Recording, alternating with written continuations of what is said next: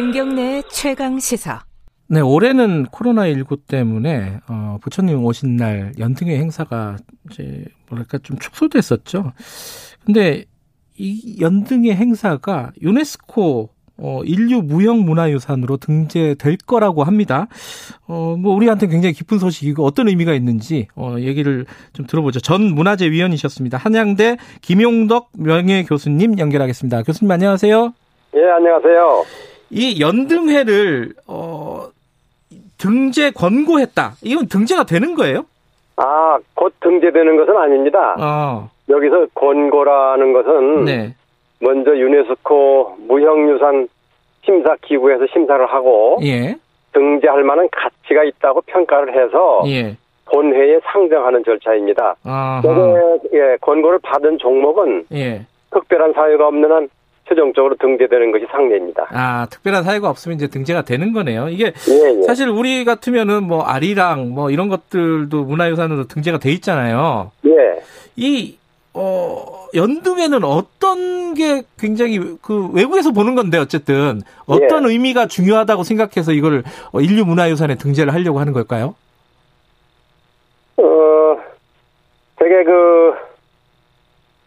각 나라에서 네. 이제 대표 종목으로 2년에 한 종목씩을 신청하도록 합니다. 네네. 어, 신청된 종목은 이제 심사국에서 심한, 심사를 하고 네.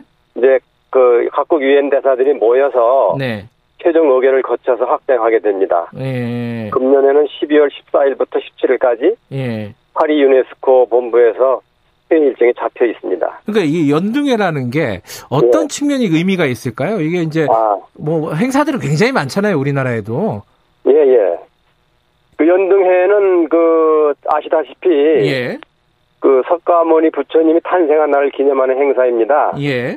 에, 문헌상으로 보면 이게 겨- 신라 경덕왕 6년에 네. 서기 한 866년인데요. 예. 왕이 황령사로 행차를 해서 예.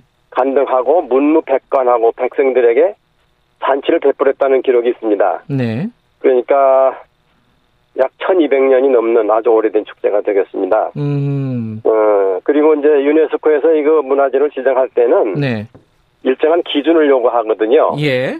그 기준이라고 하는 것은 이제 역사성, 공동체성, 창의성, 음. 또 국가의 보호 육성 의지 등을 보게 됩니다. 음.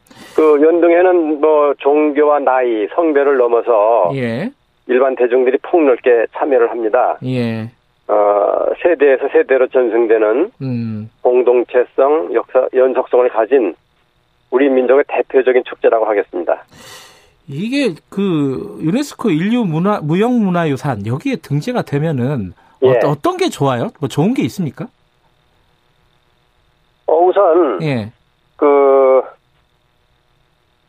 이, 세계인들이 우리나라에도 이런 훌륭한 뭐 문화재가 있다는 사실을 알게 될 것이고요. 예. 그런 문화를 가진 그 우리 나라의 문화 우수성을 네.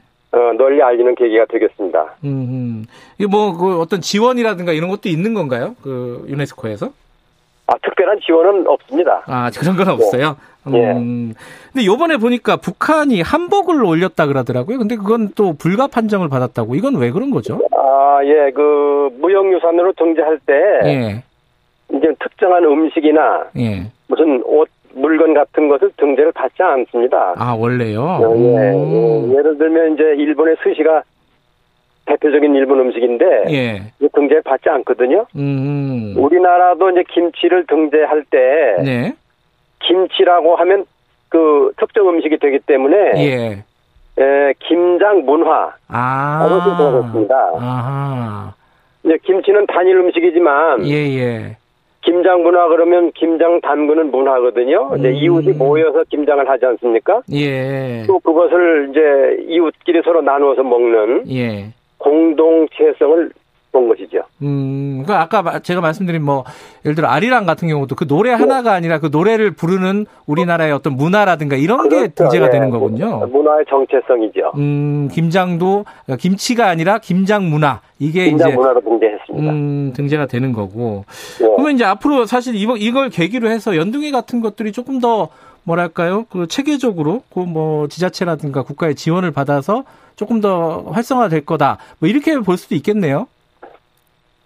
그렇습니다. 지금 그 앞으로 우리나라에 등재할 종목이 많이 있는데요. 네. 국가적인 차원에서 적극적인 지원이 필요합니다. 음, 어떤 지원이 어, 필요하다고 보세요? 그러니까 이제 유네스코 규, 그 규정에 보면 네.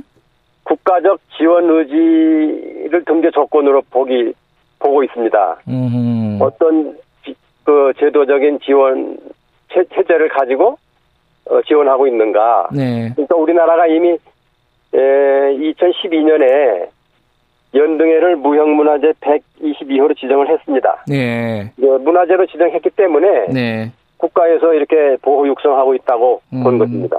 어쨌든 뭐 어, 연등회라는 우리나라 행사가 어, 문화 인류 문화유산 어, 문화유산에 등재가 됐다는 건 뭐 반가운 소식이네요. 오늘 설명 잘 들었습니다. 고맙습니다. 예, 감사합니다. 예, 한양대 김용덕 명예 교수님이었습니다. 아까 어, 요양보호사들 얘기를 잠깐 했는데 청취자분 중에 이런 말씀을 보내주신 분이 있네요. 어, 힘들면 관두세요. 이런 말씀을 보내주셨어요.